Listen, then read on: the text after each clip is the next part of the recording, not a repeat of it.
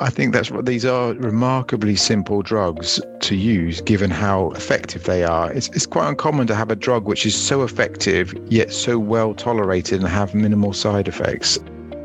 This episode of the Global Kidney Care Podcast is presented by BI and Lilly. Uh, good morning, good afternoon, or good evening, depending on where you are. My name is Adeera Levin, and I'm a professor of medicine at uh, University of British Columbia in Vancouver and I'd like to welcome everyone to this podcast where we're going to talk about uh, the EMPA-KIDNey trial and how that implicates uh, practice. I'd like to introduce uh, my co-speakers. So over to Dr. Nangaku. Uh, hello, uh, this is Masaomi Nangaku. Uh, I am the current president of the International Society of Nephrology, and I'm from the University of Tokyo, Japan. Will, please and hi, I'm Will Herrington. I am a nephrologist and a trialist based at the University of Oxford. Um, and I had the honor of being chief investigator leading the EMPA-KIDNey trial with our collaborative group across eight countries and 241 sites. What a great way to introduce and start this conversation. So uh, maybe I'd like to ask you to tell us in in maybe not the longest time, but what the primary results of the EMPA-KIDNey trial are and why we should be so excited about. Yeah, that's a great idea. So this this has been a, a a project which took its birth idea from the corridors of a hospital in in Oxford, reading uh, the EMPA-REG outcome trial, um, the first of the large placebo-controlled SGLT2 inhibitor trials to report, reported back in 2015. But the renal results were a second New England Journal publication by Christoph Wanner, who was uh, vice chair of the um, steering committee, and he identified really remarkable effects in people with diabetes with generally preserved kidney function. And we really wanted to test um, whether or not these effects might be beneficial in patients with lower levels of kidney function and people without diabetes. So we proposed a design for a trial to um, the uh, uh, various companies, um, but we were very pleased when we managed to persuade Boehringer, who are the manufacturers of um, empagliflozin, to run an academically led trial of SGLT2 inhibitors in people with chronic kidney disease. And briefly, if I give you the PICO, um, so the population we were interested in were 6,000 patients with chronic kidney disease who were at risk of progression based on some very simple markers of risk, you know, low creatinine, low, low sorry, low kidney function or um, kidney function, which is more preserved with evidence of some albuminuria. And we wanted at least a third with diabetes and a third without. Um, and we had a simple design, which was to randomize people one to one to empagliflozin 10 milligrams versus matching placebo. And we were following them for what we thought was the best outcome for measuring clinical effects, which was cardiovascular death or kidney disease progression. And by kidney disease progression, we meant starting dialysis or receiving a kidney transplant or having at least a 40% EGFR decline. Um, and the trial was actually stopped early for benefit. Um, we had only completed two years of follow up in participants. The drug was well tolerated. Over 90% of participants reported taking study treatment by the midpoint. And we were stopped early because the data monitoring committee observed a 28% relative risk reduction on the primary outcome. So a 28% reduction in the risk of um, particularly um, kidney disease progression. And that included 20. Um, 9% uh, reduction in the risk of, that, that particular part of the component and a nearly one third reduction in the risk of needing to start dialysis or receive a kidney transplant. So practice changing results. Yeah, tell you know the whole notion of an academically run trial. I'm not sure is as familiar to everybody uh, that might be listening, and maybe tell us a little bit about that, and, and perhaps why the kidney world should um, think a lot about how we do our trials and, and what is an academic led trial. Yes, and that's a really excellent uh, uh, question. So, um, uh, some trials are purely uh, uh, uh, designed by an industry funder um, who have a commercial objective. Um, whereas Oxford, with our collaborative group, established a model of trial which was given birth really in 2003 with yourself and others with uh, the Sharp trial, um, which was effectively an investigator initiated, um, investigator design. So the steering committee designed the study um, and investigator conducted. Um, we do get input from uh, from an industry partner who will fund the trial, um, um, but really the trial is driven by academic groups and wherever it's possible, um, we like to have academic groups leading the trial in each country. Um, and we like to have, uh, obviously, investigators engaged in the trial because we think it's a really key question for our community. And the, some of the features of of the trial conduct of EMPA-KIDNey are specific to the Oxford model of trial, but in particular, um, you'll notice that the trial um, uh, had very broad inclusion criteria if you read the paper, and that's very much a feature of a population approach, an academic approach. Um, it, the idea of population approaches um, and wanting to try and treat the, the, widest range of patients and get the most generalizable results is very much a feature of a trial driven by people who have got key academic questions. Yeah, maybe that can ask um, uh, Masaomi in terms of that breadth of uh, inclusion and the way the trial was run. What's how do we clinically interpret this EMPA-KIDNey trial in clinical practice? Thank you, Adeera. Uh, first of all, I'd like to emphasize the importance of SGLT2 inhibitor. Uh, as you know, uh, to celebrate the 60th anniversary of the ISN, we selected breakthrough discoveries in 2020. Uh, based on the vote of all the members of the ISN, we selected top 60 breakthrough discoveries which had the largest impact on advances in nephrology. And SGLT2 was the most recent breakthrough discovery selected by uh, in these uh, breakthrough discoveries, uh, which you can still see and find in the website of the ISN. And EMPA-KIDNey study has also a big impact on our clinical practice because it showed uh, that the drug is effective regardless of the existence of diabetes. It works in diabetic kidney disease, of course, but it also works in non-diabetic CKD. Uh, Will and colleagues, uh, we performed the uh, analysis of tertiary and exploratory, exploratory uh, outcomes, and the benefits were consistent in patients with or without diabetes, and regardless of EGFR at randomization. Uh, the uh, proposed risk reduction may be larger in patients with higher albuminuria. But overall, SGLT2 inhibitor was effective in all the pa- uh, different categories of patients. So uh, it is uh, very useful when we treat patients at our daily clinical practice. Yeah, that I think you're right, and I think that's uh, it's so wonderful to see the consistency of the results over the um, different kinds of kidney disease and at different stages. And maybe we'll all circle back to you and ask in terms of the interpretation of the attenuation of the effect based on uh, urine ACR levels. Um, what would you? How would you help us interpret that? Because I certainly am aware of some of the confusion, perhaps, or ways that different people have interpreted that attenuation. So perhaps you can help us walk through that a little bit.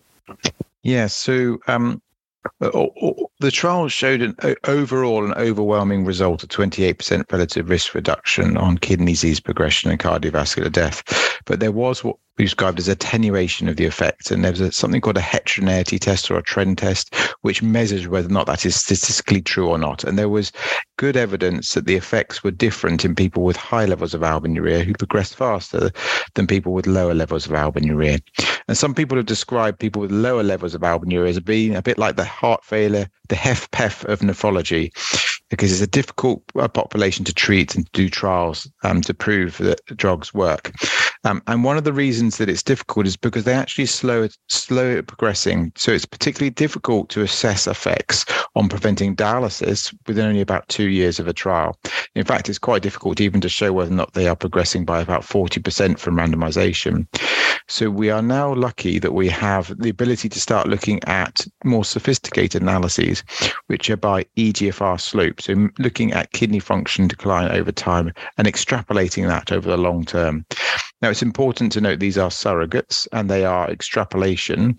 But what we did is we used this type of analysis to assess whether or not the, the attenuation in effect we were observing for the hard clinical outcomes was due to no effect in those people with A1 levels of albuminuria or due to smaller size effects. And as, as uh, Professor Nangaku was alluding to, when we did those analyses, we identified that SGLT2 inhibitors, empagliflozin in this case, was slowing risk of progression. It was slowing risk of progression substantially. Um, um, and for example, in those with A1 levels of albuminuria who are progressing only at one mil per minute per year, it actually slowed that rate down to 0.1 so that's a very substantial reduction, but of course not. It was not a resting decline, and the trial is only two years long. And if you've got a two mil dip when you start SGLT2 inhibitors, an acute dip, you haven't got time over two years to show how that benefit accrues. So I think there is some uncertainty, but unless we can do enormously large and enormously long trials in nephrology, we're going to have to start accepting these surrogates of endpoints to try and still identify those people might benefit. Because of course, if you've got a kidney function, an EGFR of 20 or 25, and you're progressing at one mil per minute per year, or you are at low risk of kidney failure in the next five years, but you're at high risk in the next 10 years. We can't possibly do trials which are 10 years long, but we do need to find treatments for these people. Yeah, and I think uh, I think that's it's important that all of us kind of appreciate that 2.6 years average in that trial is very short. Uh, and as you said, for people that are at a lower risk of achieving any outcome in two years, um, the fact that it was in the right direction, I think, is really important and has a lot of implications um, for clinical practice. Um, and so we started to talk a little bit about the different groups, and I think the um, audience might be interested to know a little bit about those subgroups within the GNs and the and the non-diabetics that were looked at, and um, doesn't need a lot of detail, but perhaps just to comment on the kinds of different GNs we were able to examine in the study as well, and the other causes of kidney disease. Uh, thank you, Adeera. Uh, of course, the cohort had a lot of patients with IgA nephropathy, and uh, this drug is effective in patients with IgA nephropathy. Uh, it should be also effective in patients with FSGS. Uh, so uh, generally, uh, this drug is effective in patients with glomerulonephritis. Uh, in addition, uh, this drug is independently uh, effective, I mean, independently of race or ethnicity. It works in Caucasians, it works in Asians, and this is a huge difference from incretin-based drugs. As you know, incretin-based drugs are more effective in Asians and uh, that is because of the uh, genetic factor. Uh, GWAS tra- uh, studies showed uh, the uh, variant of GL1 receptor, GLP1 receptor, and Asians have, some Asians have the variant which makes GLP1 receptor more sensitive to incretins. So incretin based drugs are more effective in Asians, but SGLT2 inhibitor in this case, empagliflozin uh, works effectively independently of the race and ethnicity. Uh, no, I think that's a, a, really important point that whilst many other drugs have a more variable response, I think it's impressive uh, to see the um, the breadth and depth of response uh, to this uh, drugs. Will, did you want to comment a little bit more on that? Yeah, I wouldn't mind. It's just that we were we were very we were very lucky to be able to publish in the New England Journal of Medicine the main results of the trial. Um, but I didn't know if everyone had also spotted we also published a meta-analysis in the Lancet, and both of these articles are available at open access. You should be able to access them and read them. But one of the things we managed to do in the Lancet is to particularly look in more detail in people with different types of glomerular disease. Um, and in fact, um, we're able to aggregate the results of, for example, the IgA nephropathy results of EMPA-KIDNey with that of DAPA-CKD. Um, they are in the supplement, but they are there and what is very nice is we saw what looked like too good to believe results from DAPA CKD, when actual fact turned out to be pretty darn good in EMPA-KIDNey as well. Um, and it's pretty clear that we now have over a thousand patients with IgA nephropathy studied with the SGLT2 inhibitors, and that there is demonstrable reductions in the risk of progression of this, the most common glomerulonephritis. So please do have a look at both the analyses um, because we put them not only the results of EMPA-KIDNey uh, overall, but also in, in the context of the totality of the data um, in those two papers. Yeah, and I guess that gives me an opportunity to say, you know, how does the trial impact um, guidelines? We've already seen a major shift in the diabetes guidelines and the combination publication with the American Diabetes Association and KDIGO um, within um, people with diabetes um, recommending SGLT2s essentially as one of the key cornerstones of therapy. And I think that's really important. As you might know, we're actually updating the KDIGO um, CKD guidelines, the more the general ones that kind of uh, ex, not exclude diabetes, uh, people with diabetes, but certainly are focused on the other causes of kidney disease.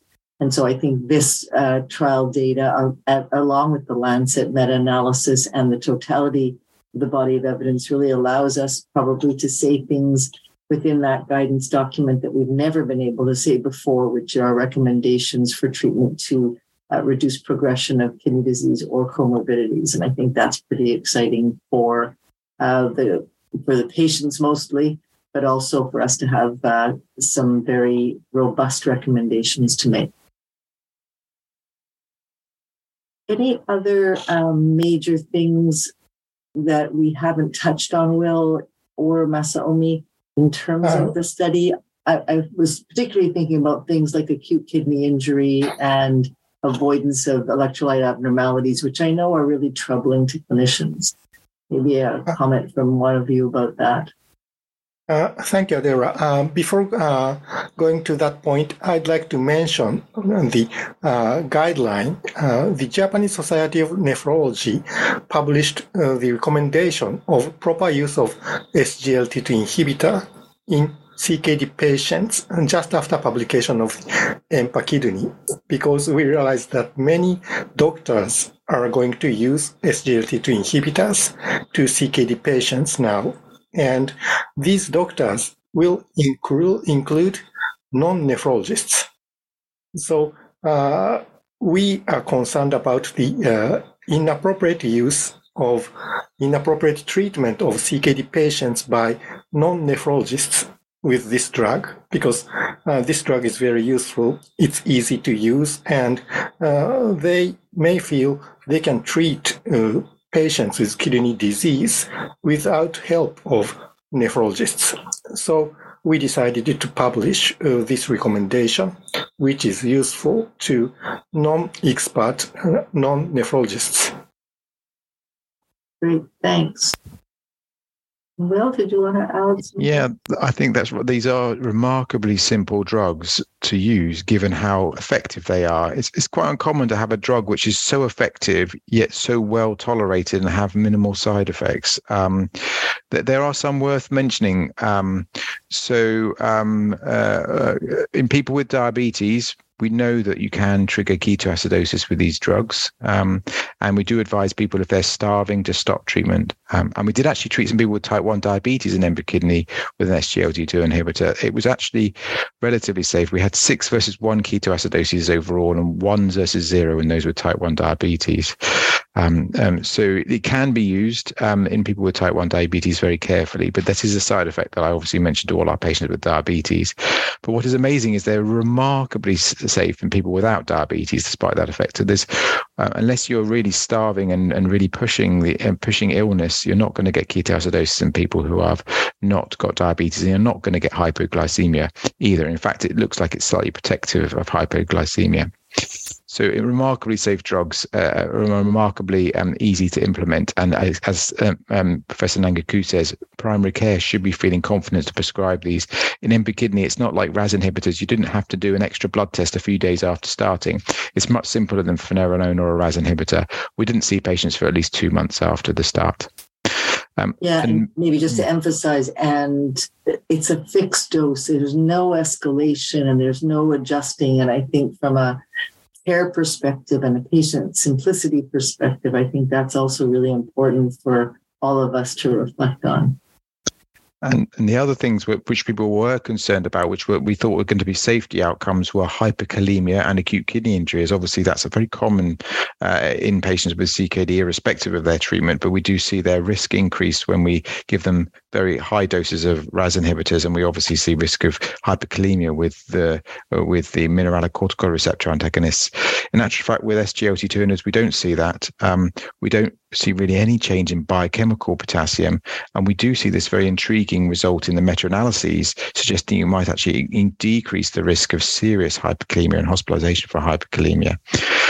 And we've also had to stop thinking about acute kidney injury as a side effect, because in actual fact, when you look at all of the trials across diabetes populations, heart failure populations, and CKD populations, you get nearly a quartering of the risk of acute kidney injury. So this drug, for some reason, reduces risk of acute kidney injury, which of course is something else which our patients suffer from. And it might explain some of the reasons why we see about a 13% reduction to 14% reduction in the risk of going to hospital for any cause.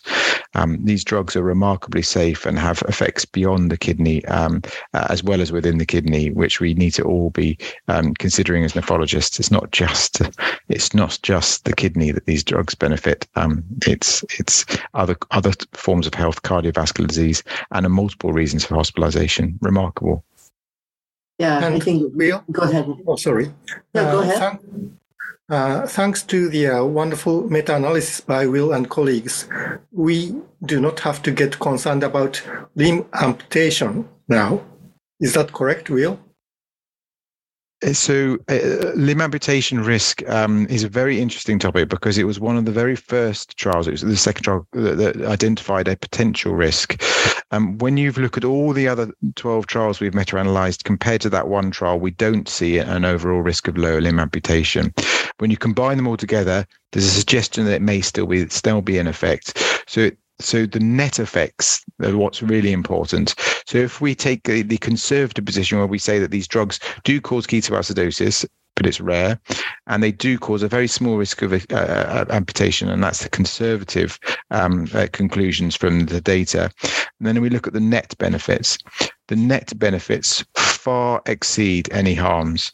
Uh, in people with CKD, you know, the, the, the, benefits in the trial population studied are 10 times higher than the risk. And in heart failure populations, they're about 100 times higher.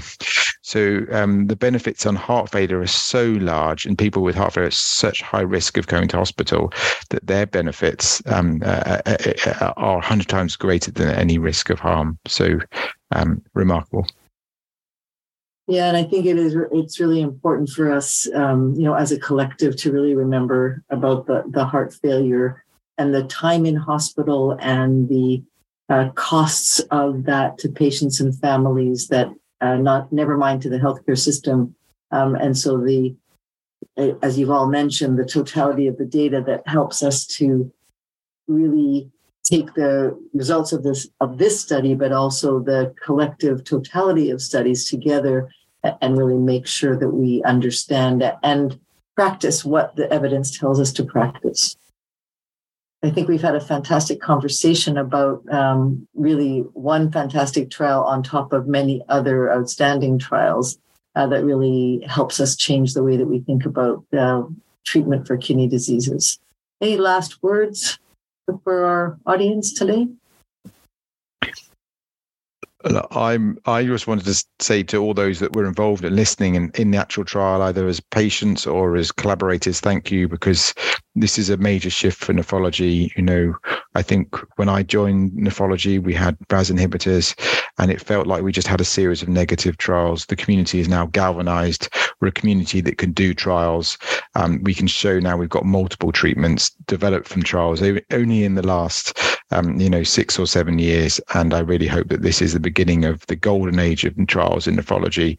Um, and we can, we've got three pillars of care. I'm hoping we'll have four or five in the next 10 years. Um, thanks. And uh, Masaomi, last word to you.